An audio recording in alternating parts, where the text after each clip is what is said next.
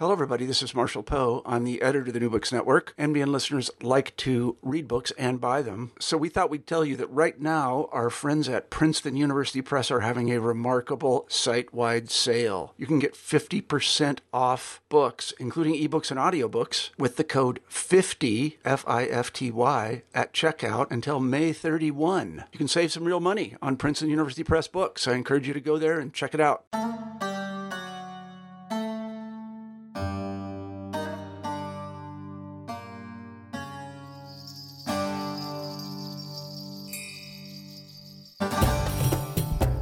Hello and welcome to a new episode of your favorite podcast, New Books in Islamic Studies, which operates online through the New Books Network.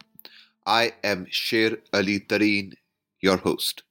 In his majestic and encyclopedic new book, Slavery in Islam, Jonathan Brown presents a sweeping analysis of Muslim intellectual, political, and social entanglements with slavery and some of the thorniest conceptual and ethical problems involved in defining and writing about slavery. Self reflective and bold, slavery in Islam also offers a remarkable combination of intellectual and social history, anchored in layers of complex yet eminently accessible textual analysis. What makes talking about slavery so difficult? What are the dominant discourses on and attitudes about slavery that have dominated Muslim history? What are some of the major points of overlap and fissure between Western and Muslim understandings of slavery, and how one must confront the ethical and interpretive challenges brought about by the presence of slavery in Islam? These are among the questions Brown explores and addresses in this monumental work of scholarship that is sure to spark many conversations and debates within and outside Islamic studies. Here now is my conversation with Professor Jonathan Brown. Hello, Jonathan. How are you doing? Oh, hey, how are you doing? Nice to talk to you again. Uh, well, uh, uh, great to have you on the New Books Network and on New Books in Islamic Studies. Uh, as I was saying before we started recording our conversation, uh, this is such an encyclopedic uh, masterpiece, Jonathan. So, really, I think this book will be much discussed, debated, and it's a, a really fascinating and a very detailed read. so, thanks for this. And uh, I was wondering if we can perhaps begin, uh, since you've been on the New Books Network before, so people uh, have a sense of your journey into Islamic studies. But I was wondering if I could ask you how you got to write this uh, particular book. Okay. Uh, well, first of all, thanks a lot um, for having me on, and and uh, for you know, I know it takes a lot of time to read these books, and so I, I really appreciate it. so, well, this book is kind of a long time uh, coming. And that, and that when I, I wrote uh, my previous book was called Misquoting Muhammad, the challenging choices of interpreting the Prophet's legacy. And it's kind of about sort of, kind of Sunni intellectual history, especially hermeneutics and dealing with the challenges of interpretation and and kind of clash between clash between truth inside of scripture and truth outside of scripture and how you reconcile these two. So the last chapter I kind of used I wanted to tackle what I consider to be sort of the ultimate uh, moral hermeneutic problems that challenges that Muslims face today. And one was the issue of wife beating. So from Quran verse 434 that talks about striking wives. And the other, the second issue is slavery. Um, to, I see these as kind of the, the two ultimate, like I said, moral hermeneutic challenges. And uh, but I didn't. I wrote so I wrote the last chapter on on wife beating, but I it was just not feasible for me to do something on slavery. I just didn't know enough. I didn't. I knew essentially nothing about the topic, and I didn't have the time or the space. So I kind of put that off, and that was you know maybe 2012, 2013, around that time. And then ISIS happened, and the whole issue of ISIS and enslavement of minorities and sex slavery of Yazidi women, and girls, that happened, and so it really kind of before this issue had had been there, I think Muslims had found challenging. But I mean, this, but sort of, I think a lot of the people just ignored it or didn't really think about it or didn't weren't asked about a lot. But then when ISIS happened, it really kind of blew this into the mainstream and, and really became a real issue of challenge for a lot of uh, a lot of Muslims or people even talking about Islamic studies. And so I, because I, wanted to to talk about this to, to, bring this issue up. I wanted to to write something about it, and um, so I did. And I, I work with a group called Yaqeen Institute, which we do um, kind of stop clarifying issues of controversy and and sort of targets of Islamophobia. Uh, we you know write things online that are meant to be kind of accessible, but accurate but accessible. And so I wrote something on on the kind of issue of defining slavery for that. And then I realized that this is just not something you can write like a series of online essays about. You have to deal with it comp- comprehensively.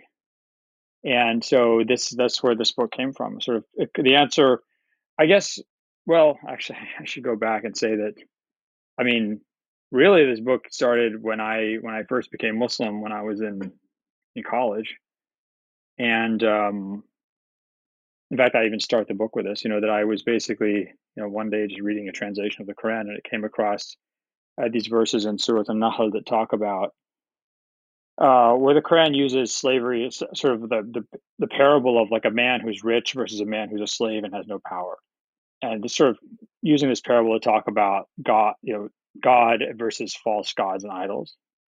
But I was struck because I, I thought to myself, I was, you know, wait a second, how can the Quran just mention this and not say, you know, slavery is evil or slavery is wrong? How can this just be so mundane it doesn't even get mentioned? And then, of course, there's lots of other times in the Quran that slavery is mentioned or slaves are mentioned. And so, you know, I, I just, I think like a lot of people, you know, I just had this, I didn't understand how this could be allowed or go unremarked on. So I, um, you know, it kind of became like a real issue for me. And, and I think eventually I, I really wanted to write about it and deal with it. And so that this book is kind of an answer to that, to those questions.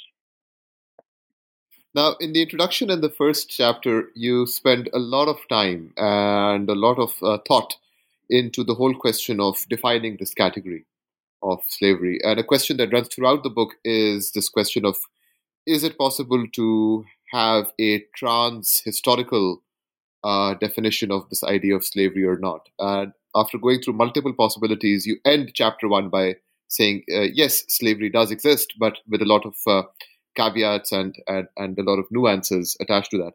So, without going into all the details, I was wondering if you could choose perhaps a couple of uh, major factors or problems that are associated with defining this category or answering the question which is the question of chapter one's title Does slavery exist? What are two sort of major problems or issues at hand uh, in relation to uh, slavery in the Islamic tradition or more broadly? Uh, uh yeah, boy, that's a tough topic. So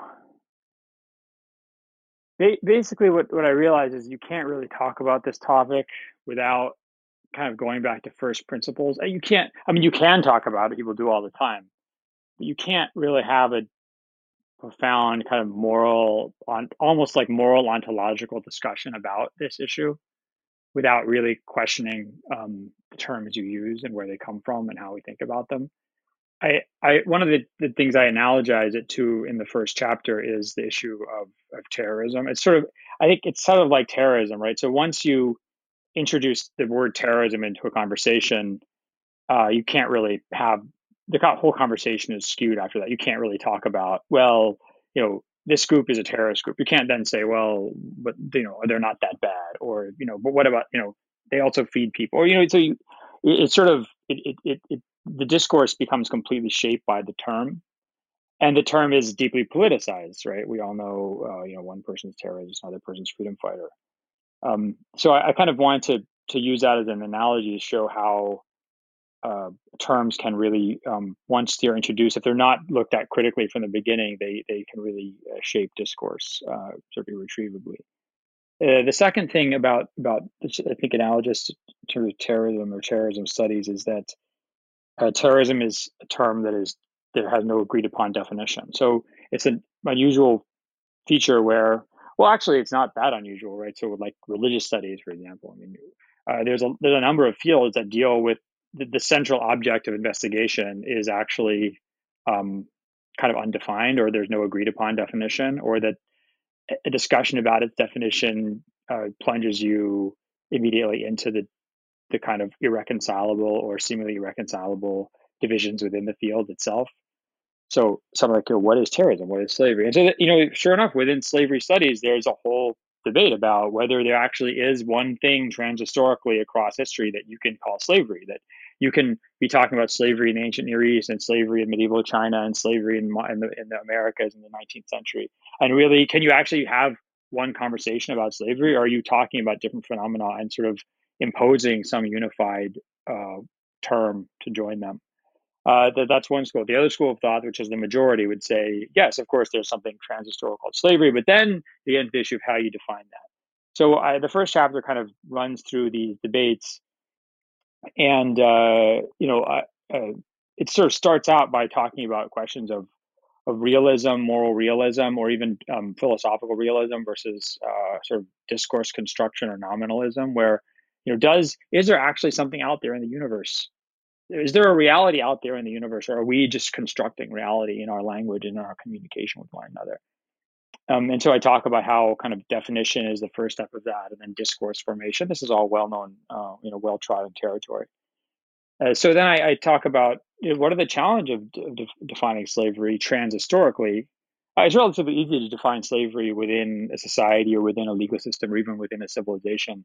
Uh, but to define his, slavery kind of globally and transhistorically is really difficult because um, the terms that we would use sort of historically would be we talk about freedom we being kind of the west and also the islamic tradition as a western tradition right? So we we would use terms like freedom so slavery is not being free. Uh, we would use terms like a person as property. Um, and i show that, uh, that you know that both these concepts freedom and property are so ambiguous and contextually determined that if you want to take them out of context and use and talk about them transhistorically, you have a problem, which is that the terms are so vague they don't mean anything, right? So freedom is just being a slave is just having more restrictions on your freedom than a free person has. And exactly how many more restrictions or what those restrictions are really depends on where you are. So that doesn't really help. Um, and being property, how do you, how would you even define property? You know, property is some strong degree of control over something. Um, you could talk about it more clearly in the you know common law tradition or Islamic tradition, but across continents and centuries, you're just left with some degree of control over something else. And so a slave is somebody who somebody else has some degree of control over, which again, pretty much is almost any relationship we can imagine.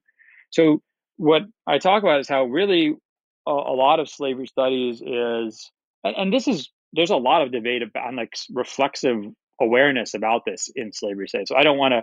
I'm not acting like I'm coming out of you know the blue and saying, "Hey, let me you know, I'm going to sort of do an Edward Saidian orient you know analysis of your of your field and tell you what's wrong with it." I I, I wouldn't presume to do that. Um, I, am just not qualified to do that. Uh, but so I really kind of drew on the internal discourse within slavery studies itself uh, in doing this. Um, so one of the, the problems is that really I think when we again we kind of Western Academy talk about slavery transhistorically or globally, we're really sort of we know what slavery is. It's sort of we you know slavery is like there's people in chains and there's people on auction blocks and there's people getting whipped and people um, you know there's a maybe there's a, a, lot of times a racial element and a notion of darker people being enslaved and um, there's trauma and all these things and uh, a very clear kind of racial or phenotypical distinction between the slaver, the slaver, and the enslaved. And so when what we really do is sort of we go around world history and kind of look for things that match that that that that appear to be the same thing.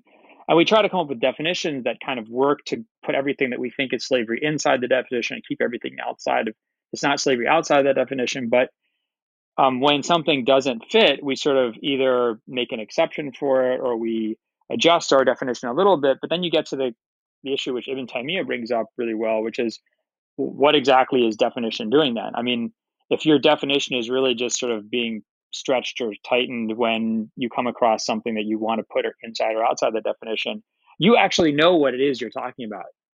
And you're just trying to create a the definition is just sort of a crutch, a scholarly crutch that you use to articulate that that sense of, of what this thing is. It's already in your mind.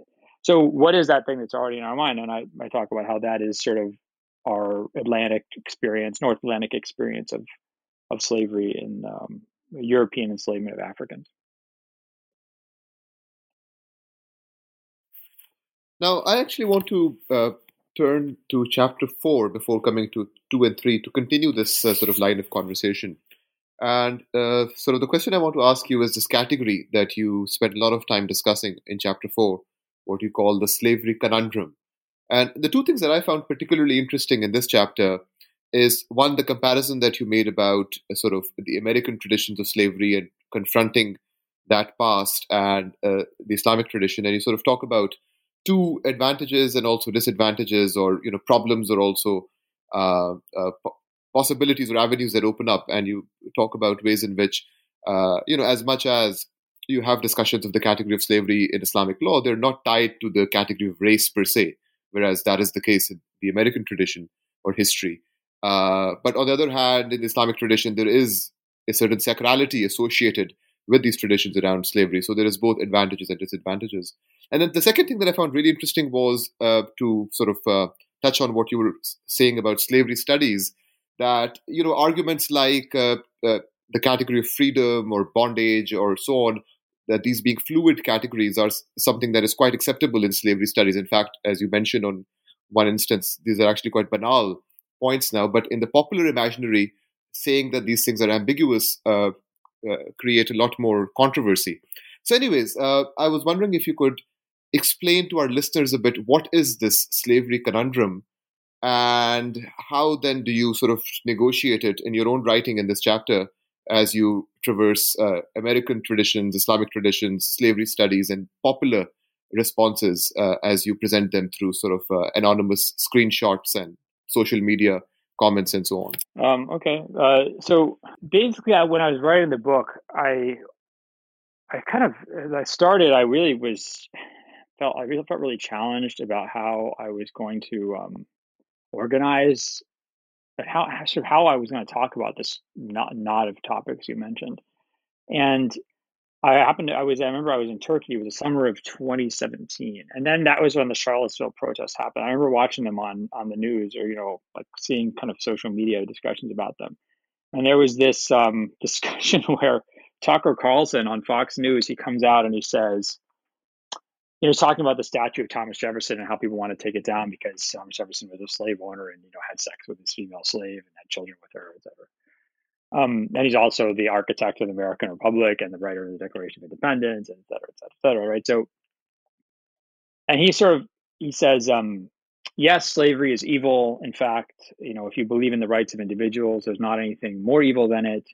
Uh, but it's also was also totally normal in the past, and so pretty much everybody did it, like Plato and Aristotle and Muhammad, peace be upon him, even says peace be upon him. Uh, and then, and so therefore, you know, we kind of accept it. And I just thought, like, look at the the glaring contradiction here, right? So if you're saying something is the you know pretty much the most evil thing we can imagine in history, um, then you sort of just whitewash it. Oh well, actually, it's just it was a moral taint, and you know we kind of just look past it. Well, if you're going to look to somebody for inspiration, to you know someone you're going to say this person is going to be the sort of inspiration for our political moral view of our polity, or this person's going to be inspiration inspiration for my philosophy or for my religion how would you accept that this person thought slavery was okay?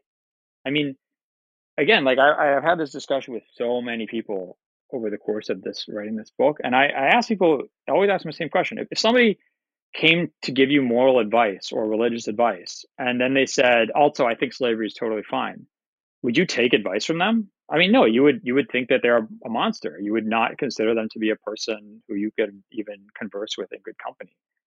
So why, you know, but, but here's the, this is the conundrum, which is that essentially every religious and philosophical tradition prior to the basically late 1600s or 1700s uh, didn't really have a problem with something called slavery. Um, so there's no religious or philosophical tradition that is free of this major fault uh, so this is what I, I, call the slavery conundrum. And this this conundrum, by the way, I want to make it clear, this isn't a real conundrum. This is a conundrum that is created by the way that we in the modern West talk about the issue of slavery.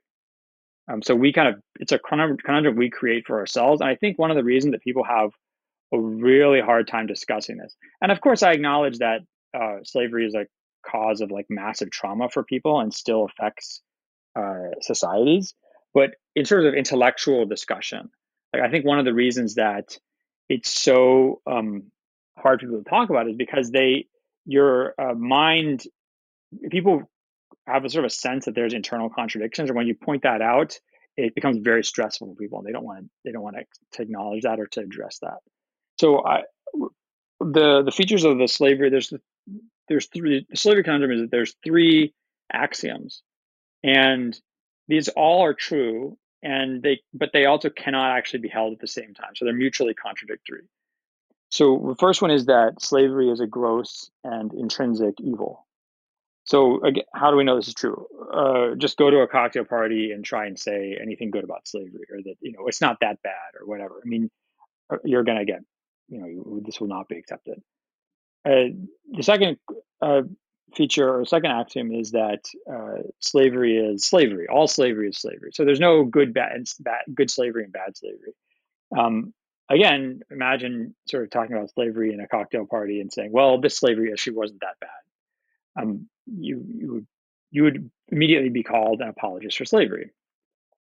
And the third feature or the third axiom is the uh, is, is, that our past has some degree of moral or even legal authority over us, and so we don't, you know, if, if we we could actually be totally consistent and say, um, you know, yes, slavery is a gross and intrinsic evil. Yes, all slavery is slavery, and so yeah, basically anybody who endorsed anything that we see as slavery in the past, we're just going to throw into the kind of historical garbage bin of a morally compromised individuals or morally compromised traditions and not deal with them. You know, move on from there.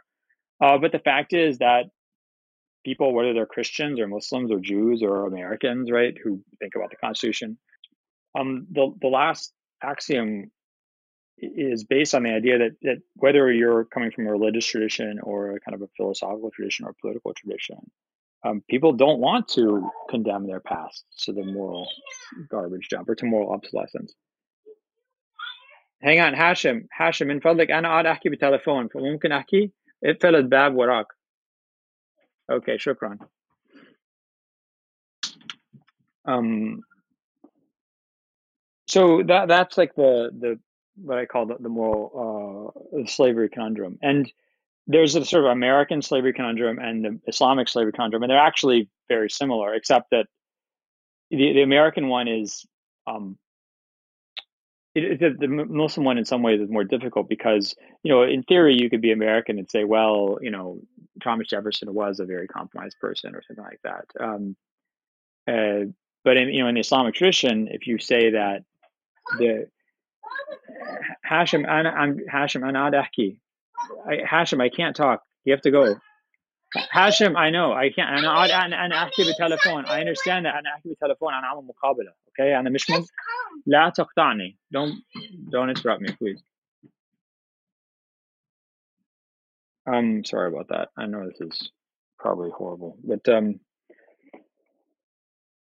so the the in some ways the the Islamic tradition is the Islamic kind of slavery conundrum is really in this way implacable, I guess, or unresolvable because if you say that if you say that the the the Prophet Muhammad or that's really great, guys, but I'm in the middle of a, of a, a I know, I understand that. I can't, guys, I can't have this happen. I'm sorry. I'm talking on a doing interview and I can't keep having interruptions.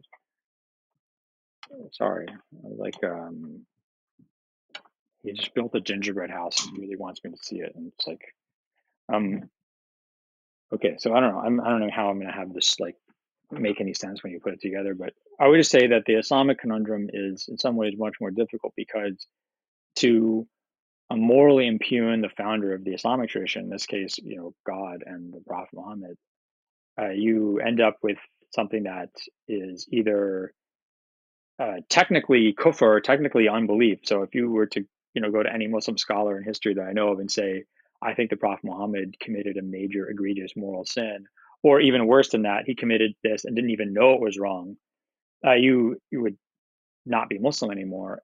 And in addition, uh, even if we put aside the kind of technicalities, uh, why are you taking religious and moral advice from guidance from somebody who either was okay with slavery or didn't even know that it was not that it, it was evil and should he should not have been okay with it right? So that's the the real intense um, dispensation of the of the islamic slavery conundrum.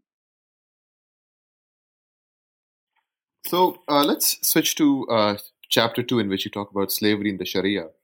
And uh, so if you could perhaps uh, describe a bit some of the sort of dominant uh, discourses and attitudes on uh, on this category of riq um, in in in the Sharia, and then you also talk about some very interesting ambiguities about uh, sort of uh, describing uh, slaves as property, but then they're also human beings, so that creates a fair, a fair bit of ambiguity. So I was wondering, uh, uh, so two parts of the question. One is if you could talk a bit about sort of dominant discourses and attitudes and some of these ambiguities, and then how does uh, the discussions on slavery in the Sharia compare to other legal traditions that you also discuss very uh, uh, uh, in, in quite elaborate ways, the Roman tradition or the other Near Eastern traditions and so on. Okay, um, so I think you know it's really here. It's really where you get a reminder that Islam is a Western tradition, you know, and obviously an Abrahamic tradition because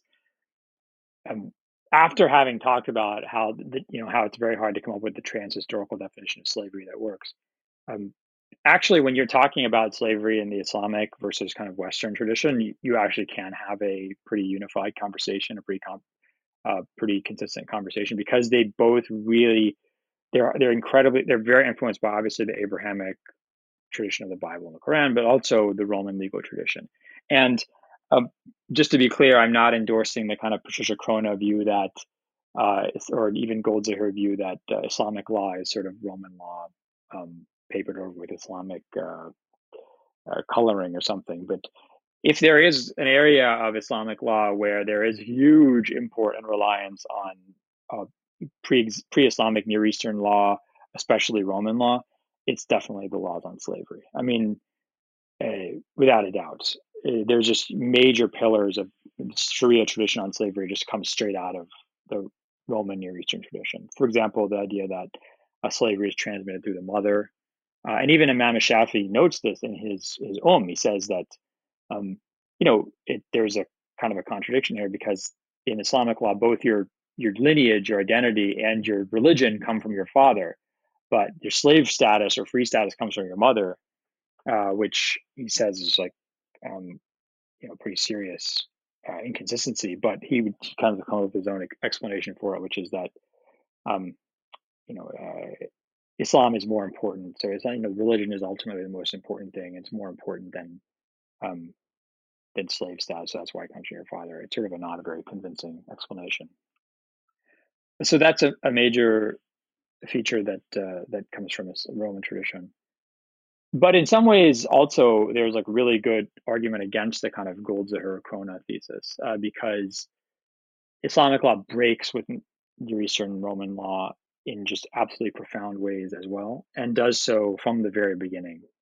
Um, although what's interesting is that some of the the most consistent and most important rules regarding slavery in the Sharia actually don't come from the Quran or clearly from any hadiths, so but they're agreed upon immediately.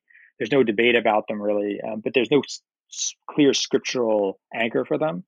One is that uh, Muslims cannot be enslaved, and two is that the only route into slavery is capture in, in warfare. So capture of a non-Muslim who's outside the abode of Islam in warfare by Muslims. That's the only way that someone can get enslaved. You can't be a debt slave. You can't be you can't sell yourself into slavery. You can't give your children into slavery. You can't be enslaved for a crime.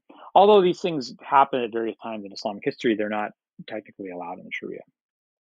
And then, of course, another huge break is that uh, whereas all sort of the direction of Near Eastern law and custom regarding slavery was that a child born of a male slave owner and his female slave would be either illegitimate either or illegitimate and or um, uh, a slave right so you can't have a pre-islamic near east you don't have someone a master slave have sex with his female slave and then a child born have that child be legitimate and free.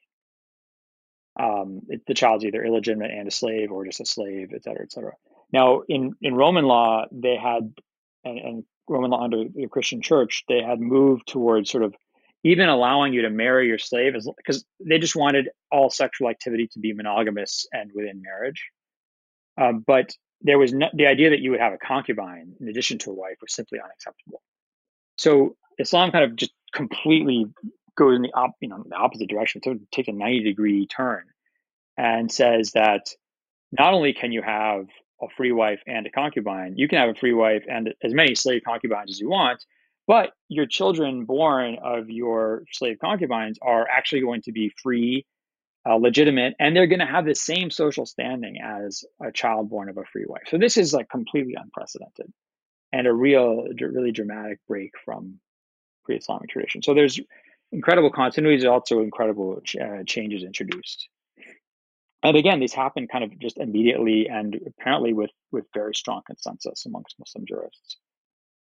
Uh, in terms of ambiguities, I mean, in, in a way, I mean, I feel cheesy saying this because it's it's it's like almost a something you see so often when you read about slavery. You'll see this statement that everybody knows that slavery is sort of an ambiguous status because slave, a slave is both property and a human being. So you have this weird situation where, you know, um, you're property like a book, but you're also a human being like this other any other human being. And so there's this the status of a slave is very ambiguous and uh, kind of liminal and oscillates between a person and a thing.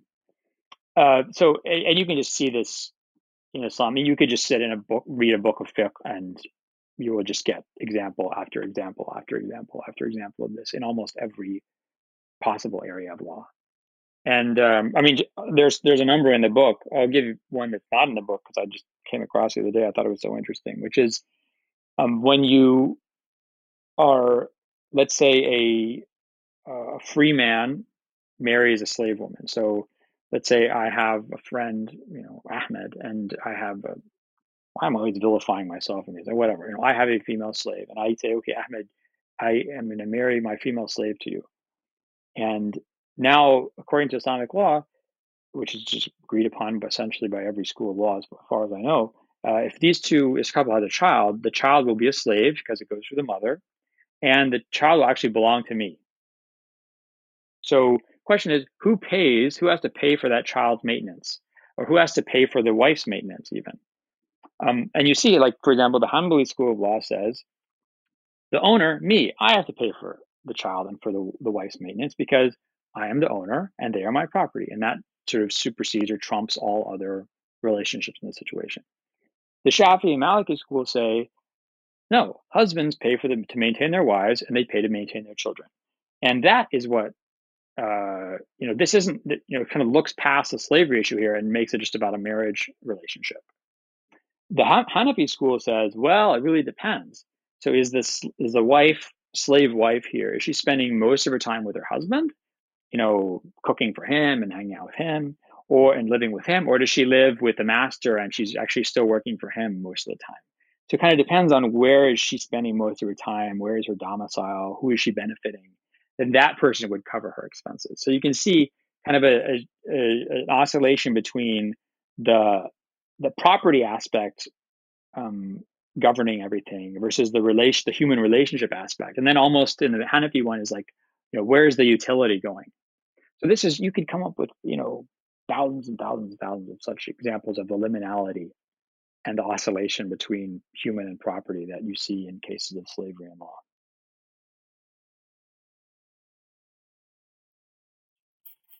So turning to uh, chapter 3, Slavery in Islamic Civilization, uh, in which you really show the multiple kinds of roles that uh, uh slaves have uh, performed and adopted in uh, Muslim history and politics. Uh, I mean, the multiple uh, subheadings of this uh, chapter include slave as saint, as slave as elite administrator, as soldier, as rebel, uh, as scholar, and so on.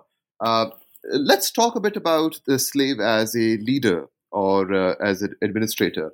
And you talk about an interesting tension there in that. In sort of the Islamic legal tradition, you mentioned that the idea of the slave becoming a ruler over other Muslims is not permissible. But then, of course, we also have examples of former slaves becoming rulers, and, and so on. Uh, so, uh, speak a bit about how that kind of tension was often resolved, and what are some key examples of uh, slaves with political power and authority that we have seen in Muslim history? So, I think this is something that gets, you know, it's sort of like a, I don't know if it's a debate or sort of a settled debate in Mamluk studies or kind of Mamluk era studies, where you know people will often say, even today, almost you know like a at a more undergrad teaching level or you know popular writing level to say well there's these there's slave dynasties in Islamic history. So the Mamluks are whole states run by slaves. Uh, and people, other people, especially uh, more, most recently, a scholar named Koby Yosef has a great article on this, where um, Koby Yosef, where they, he points out that, and it has been pointed out that, in fact, the Mamluk rulers were not slaves, and they didn't call themselves Mamluks, right? They called themselves Dawlat al-Atrak or Dawlat al-Cherkes, um, the Circassian state or the Turkish state, and that they were, you know, quite clear that they were not slaves, and they made very good, they made very clear, and they made it sure that it was known that they had been manumitted because, yeah, according to the Sharia, a slave cannot be a ruler, cannot be the, head of a state.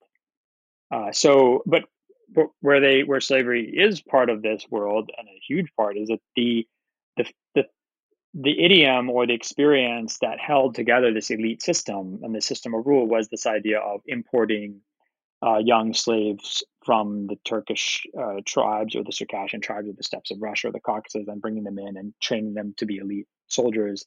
And that that system of slave how, of slaves belonging to a master and those households are what rules the state. So that that actually is slavery is hugely important, even if technically the sultans are not slaves themselves. Uh, you do have a few. Uh, I think I give one or two instances where someone might actually be a slave, but most of the time, these elite administrators or the, the rulers are not slaves, and this is true for the Mamluks, the Mediterranean Mamluk Sultanate, and also the Indian uh, Mamluks dynasty during the, the, time of the Delhi Sultanate. Um, and actually, Ibn Battuta notes this. Ibn Battuta notes that uh, the I think uh, Ghiyath-ad-Din ibn Tughlaq had actually made it very clear that he'd manumitted. He had been manumitted before he could be the ruler. Of course, where you see do see slave administrators is um, what you see a lot of times in Islamic history, but the clearest example is the Ottoman Devshirme system and the the Enderun Mektebi, the inter, the in, interior school, the inner school that that takes a sort of smart um, Devshirme boys and uh, and educates them, and they go through a series of tests, and eventually the, the most successful will become the, the page, the, the personal pages of the, the Sultan, and then they'll be educated to be the, the very senior administrators of the Ottoman Empire. And this is the case really through the end of the, the 1600s that you have, or through the certainly the early 1600s that you have the senior administration of the empire is actually are actually uh, slaves of the Sultan. I mean, to the point where there's this one case where you know one of the viziers tries to go and testify in court, and he, can't because he's a slave, so they they won't accept his testimony, even though he's the grand vizier. Uh, let's uh, turn to um, the other sort of major segment of this book, which is uh, arguments, uh, Muslim arguments for uh, sort of uh, critiquing slavery or the abolishment of slavery or showing sort of the normative illegitimacy in the modern period or early modern period and so on. And you talk about multiple examples, and of course, we will not be able to go into all of them. But could you perhaps describe some key strands of Muslim scholars and sort of key arguments that uh, sort of major arguments that we've seen in uh, uh, modern Muslim history in trying to come to grips with and trying to sort of uh, uh, deem slavery as no longer um, uh, legitimate in, in Islam. What are some key arguments that have come up in regards to that? Yeah.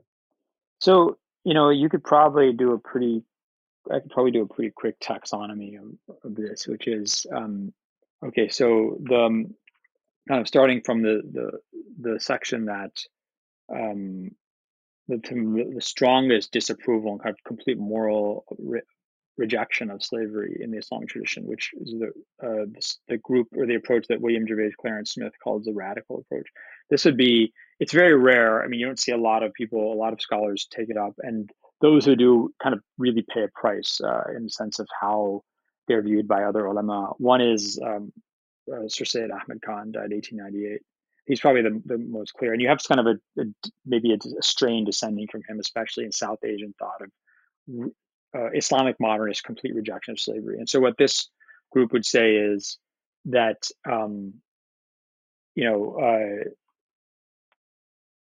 what they would say is that you know Islam never accepted slavery. So slavery was never morally acceptable to God and the Prophet, and that uh, so someone like Sir Sayyid Ahmed Khan would say that that's why the Quran always talks about uh, those who your right hands possessed in the past tense.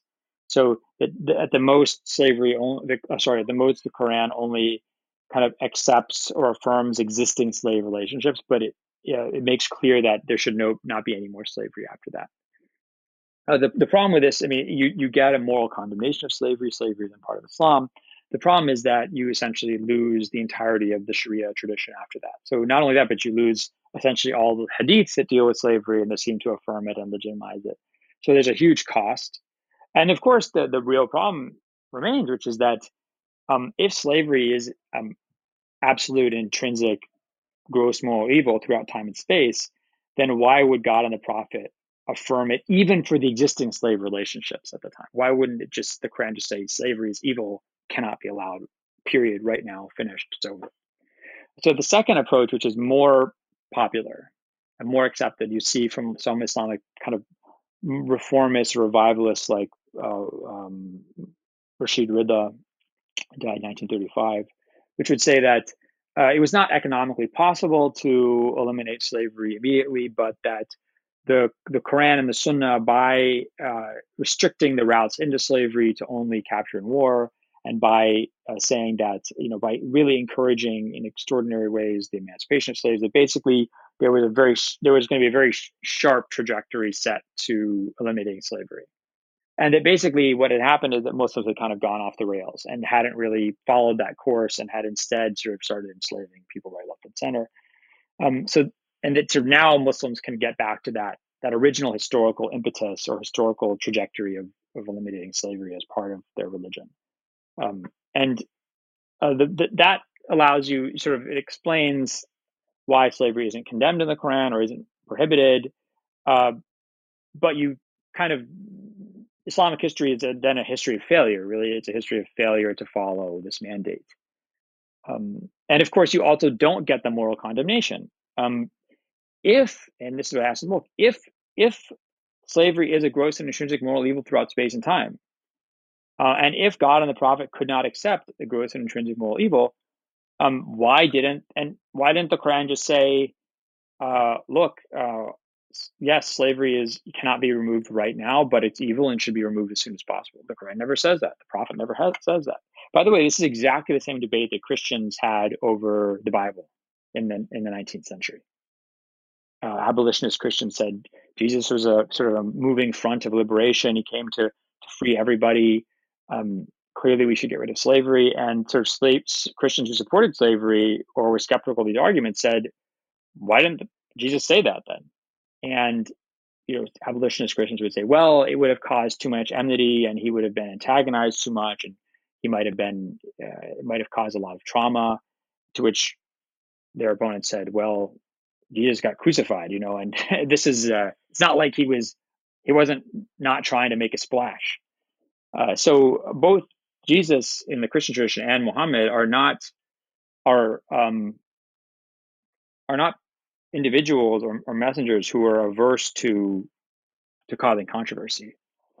So then the the next kind of argument over would be this abolition as an aim of the Sharia, and this this doesn't uh, this doesn't kind of reject the Sharia tradition or see it as a failure. It actually totally embraces the Sharia tradition. It says that um, the emancipation of slaves is an aim of the Sharia, which is pretty clear um, and is totally kind of indigenous idea to Islamic legal discourse. And that uh, now that slavery is economically unnecessary and it's possible to get rid of it, uh, that um, that uh, that Muslims sort of the, the, ultimate fulfillment of this aim of the Sharia would be to um, uh, would be to to to to abolish slavery as a legal category. Um, the the benefit of this argument is that you really maintain the integrity of the Sharia tradition. You don't sacrifice it. You don't sort of uh, impugn it as morally uh, aberrant or misguided. Um, but there's two problems. One is that again, you don't have any moral condemnation of slavery qua slavery, and the second thing is that um, slavery doesn't really. The idea of abolition doesn't exist in the Islamic tradition prior to encounters with Europe. So the problem here is that now abolition um, as a moral idea can't really be le- legitimately found in the Islamic tradition. Now, what I think is important to keep in mind when discussing this is that uh, abolition is not an indigenous part of any religious tradition or any philosophical tradition that I know of.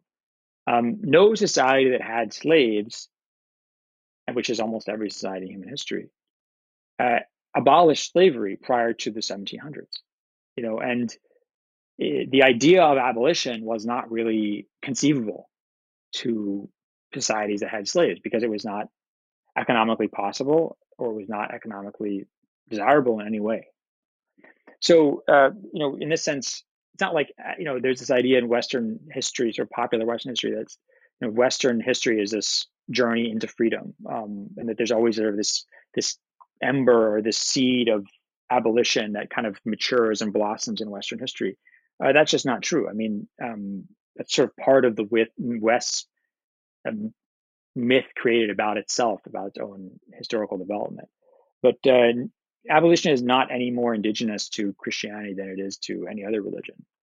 Um, uh, so uh, then the the next argument over would be to say what I call, you know, if you can't do it right, you can't do it at all argument, which is the argument that is made by uh, Ahmed Bey in 1846, the governor of Tunis, when he abolishes slavery, kind of on British urging in his uh, his his territory. And that's to say that uh, the Sharia has certain rules for how slavery has to be done. Um, you Muslims are not following those rules, so you can't do it at all. Uh, the next one over would be to say, and this is you see amongst a lot of jurists like Yusuf al-Qaradawi or Mufti Taqi Usmani, who would say, um, really kind of lean on the state and the, the, the, power of the ruler to say that accurately to say that um, if the only route into slavery is through capture and war, and it's the decision of the imam or the ruler about what to do with prisoners, the ruler can simply say that we're no longer taking prisoners. We're no, we're no longer taking slaves. And it's a sort of executive decision done for the maslahah the good of the, the Muslim community. Um, so uh, the problem with these approaches is that you don't get a moral condemnation of slavery. It just ending slavery is just good policy. And uh, finally, the last one is is simply to say that actually um, there's nothing wrong with slavery, and slavery is a legitimate part of the Sharia. And what are you guys talking about? Uh, with with one uh, interesting twist, which is that uh, Mufti, uh, not Mufti, um, uh, Ibn Uthaymeen, the famous Saudi scholar, I think he died in 2001 he was asked during the 1990s, during the, the war in the Balkans, if um, if Bosnian soldiers could take Serbian prisoners as slaves, and he said, uh, technically yes, but no, don't do it because it would be terrible PR. So, you know, it almost a sort of a cynical idea here that you end slavery just because it's really bad PR for Muslims. Um, the what I think is really important to keep in mind in a lot of these, in fact, on all of these discussions, is that the Sharia capacity to prohibit slavery or to abol- abolish it is depends on something called taqyid al-mubah. Taqyid al-mubah means the restriction of the permissible. And so this is something that is very understudied uh, by any scholars as far as I know, but it's extremely important.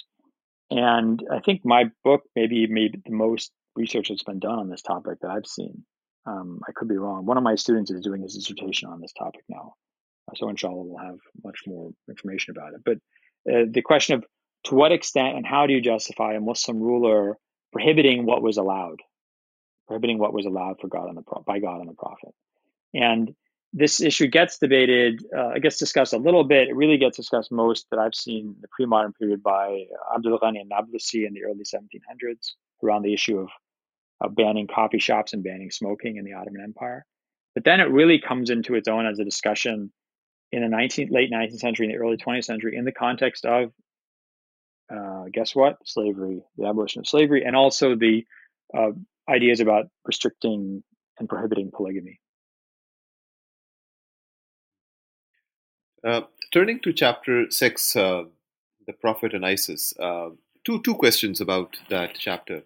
Uh, one is, Jonathan, could you explain a bit, and you talk about this in the chapter, sort of ISIS's attitudes towards slavery, and especially on the question of sex and sexuality.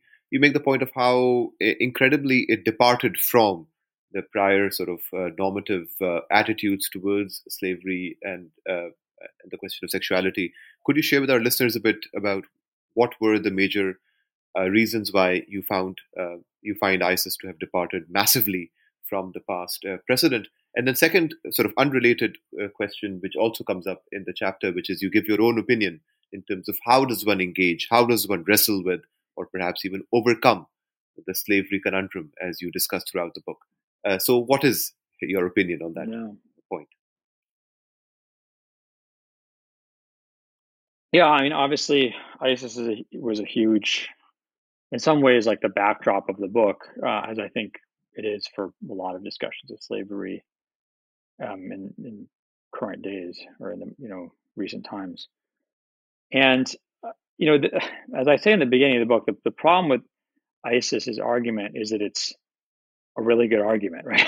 the problem is it's like, you know, it, it's so devastating because it's it's very, it just slices cleanly. You know, um, they say, look, uh, Muslims follow the Quran and the Sunnah of the Prophet, and the Quran and the Sunnah both allow slavery, and the Prophet had slaves, and the Prophet had a sex slave.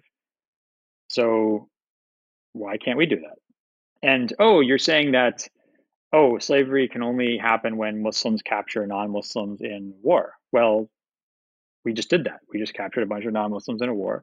Oh, it has to be a legitimate war declared by a legitimate Muslim ruler. Well, we have the caliph. Who's more legitimate than the caliph, right? Um, so you sort of run out of responses, and the ultimate response, I think, to ISIS particularly is to say that, you know, one, that the, the you can't you cannot enslave non-Muslims who live under Islamic rule. You can't enslave dhimmis. And at, although they were oppressed and you know subject to purges at various times, especially during the Ottoman Empire in the, the 19th century, uh, Yazidis were considered dhimmis, right? So they were even in you know in the Ottoman army later on.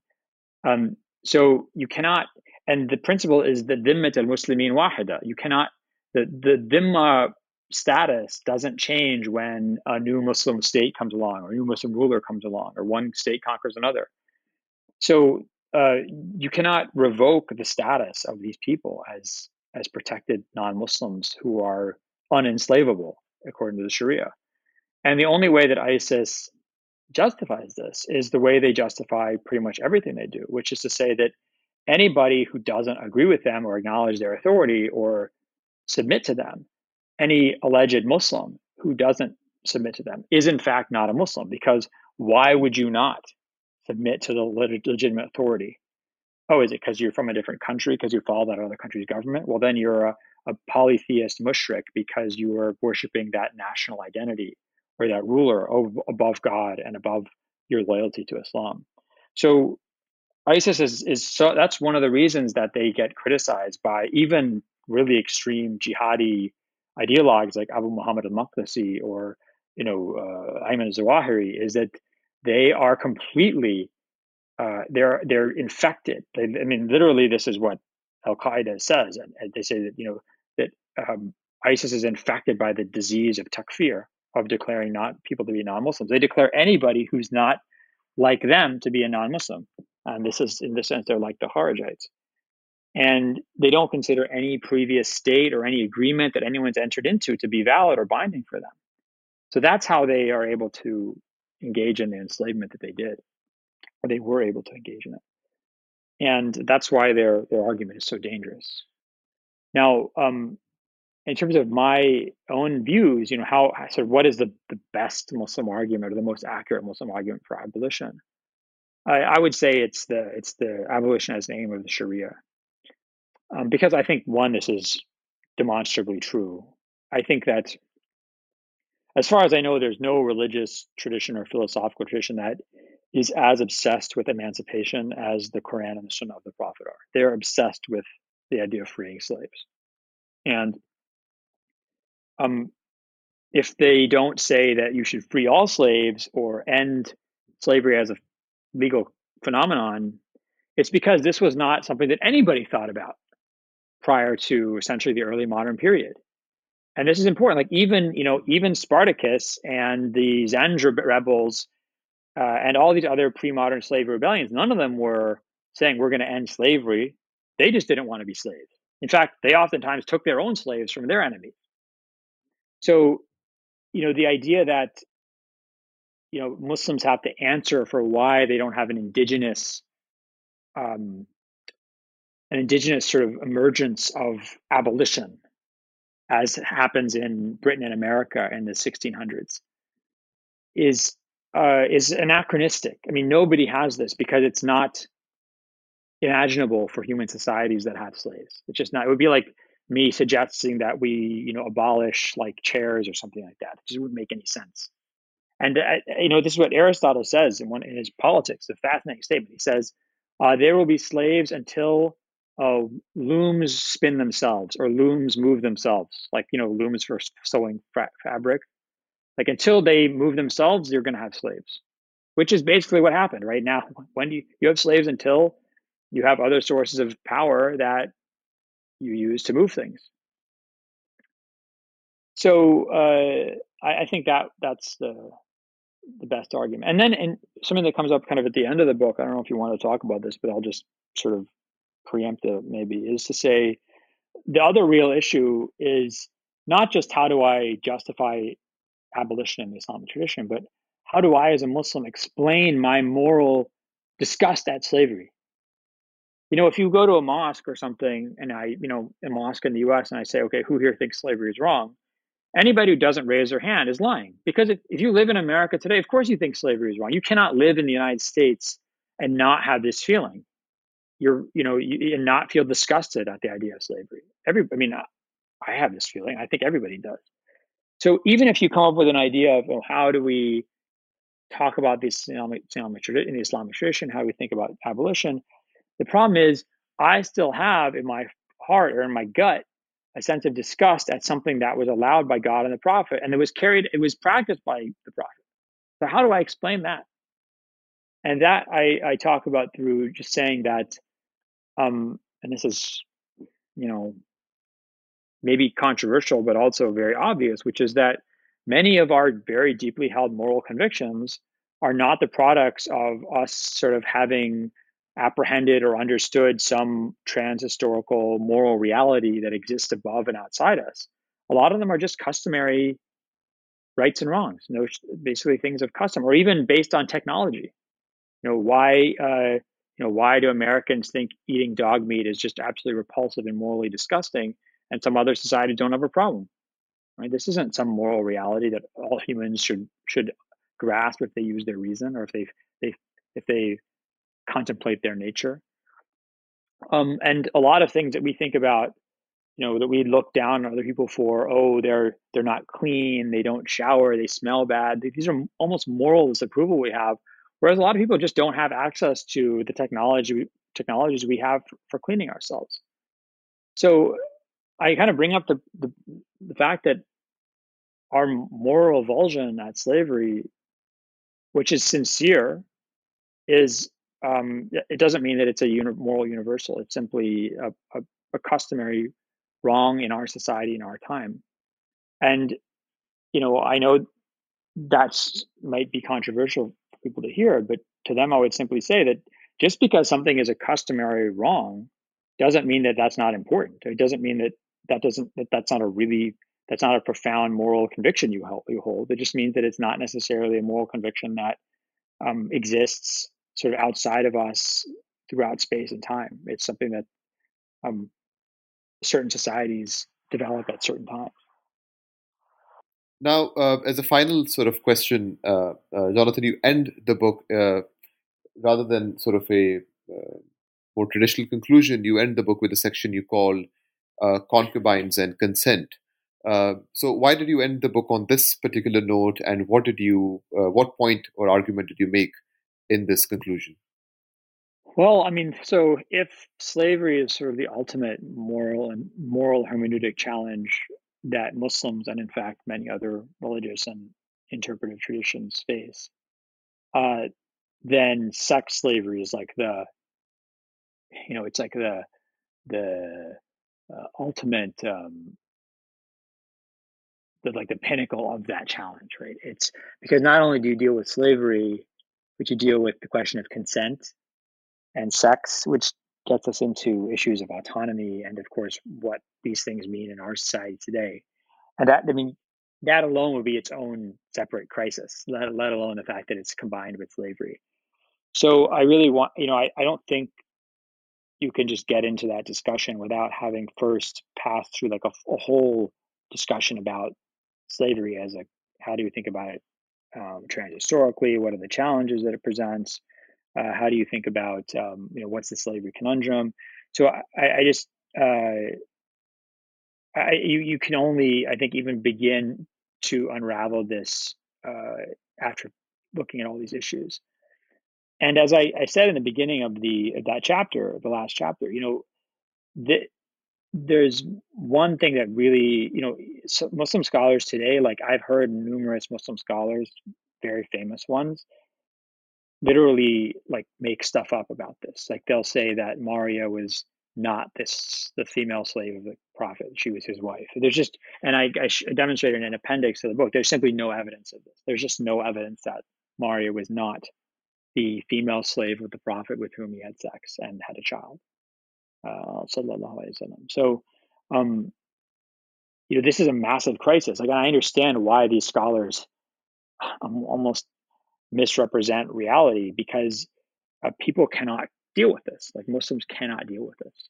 Uh, to think that the prophet that this was something that happened in his life, and so that that's what I wanted to try and do in this chapter was to help people understand why this is such a crisis, why it such seems so irre- irreconcilable.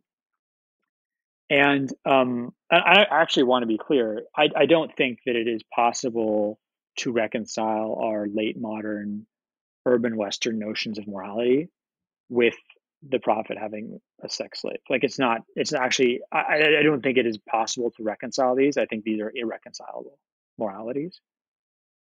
Um, and you, you just have to choose between the two.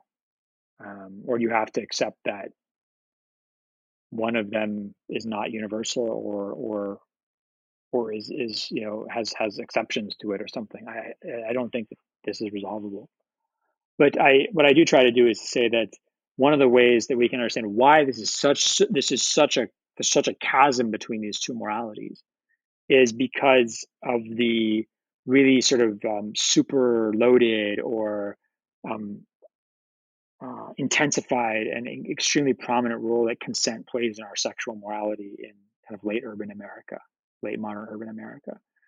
Um, and I, I, talk about some of the the, the the, the theorists who've sort of complicated or discussed the issue of autonomy and consent, people like Judith Butler and Leila uh, Leila Ahmed, no Leila Ahmed, Leila Abu I'm sorry, and um, also uh, more recently Joseph Fischel and his two books, uh, Sex and Harm in the Age of Consent, and then more recently the controversially or provocatively titled Screw Consent, and I would really recommend those books to anybody who's interested in, in looking into this topic. I think it's really in queer studies where you see the most um, liberated and uh, and critical work on this concept of consent uh, being done.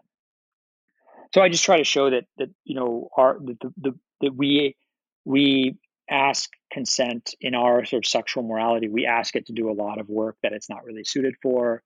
Uh, it does. It's sort of the, the only criterion for moral acceptability of, of sexual relationships for us.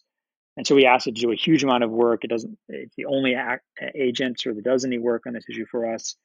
And that that puts us into a number of, of really um, um, fragile or ten, uh, t- uh, tenuous situations in terms of how we, we think morally about a lot of relationships. And so I, I, I'm not I'm not criticizing this. I'm simply saying that I think this is a fairly accurate understanding of our late modern urban Western morality, and that uh, if we were to look throughout human history at sort of different moralities around sex, uh, ours would be the furthest away from kind of it, it's it's a it's an outlier, and so one of the reasons it, we see this chasm between us and something like the Quranic or Sharia um, conceptualization of, of, sex slavery and consent is simply because um, uh, we you know there's there's a abnormally abnormally large distance between those two. And finally, I I end with kind of my own um, my own theory, uh, which is that actually there is you know it, it, might not satisfy critics, but I think that the Islamic legal tradition does actually accomplishes a lot of the same things as our notion of consent does. Uh, it simply does through, so through the the concept of harm. So um, yes, in theory, you cannot. There's no such thing as marital rape in Islamic law because the wife's consent is already assumed as part of the marriage relationship. Or there's no such thing as marital rape between a, a male slave owner and his female slave because her consent is is irrelevant. Uh, this is in the Islamic tradition, um, but that if you actually look at not just the kind of the black letter law and fiqh manuals, but also fatwas and also court cases, and I bring a lot of examples of these that uh, in fact wives and female concubine uh, concubines could have their husband slash owners sexual access to them restricted if they said that this was harming them was causing them physical harm or discomfort or something. So um that the, the, what we would kind of see as being done by the concept of consent uh, muslim jurists get done through the issue of through the the concept of harm so, as we're coming to the end of our time, uh, Jonathan, could you share with our listeners a bit about what's the next uh, project you're working on now? Yeah. Um, well, uh, the the project I'm working on next is well, the one I was working on before I started doing this one, and it's sort of been sitting on the back burner. It's almost done actually, which is a kind of a history of the Mazalim or Mazalim courts in Islamic civilization.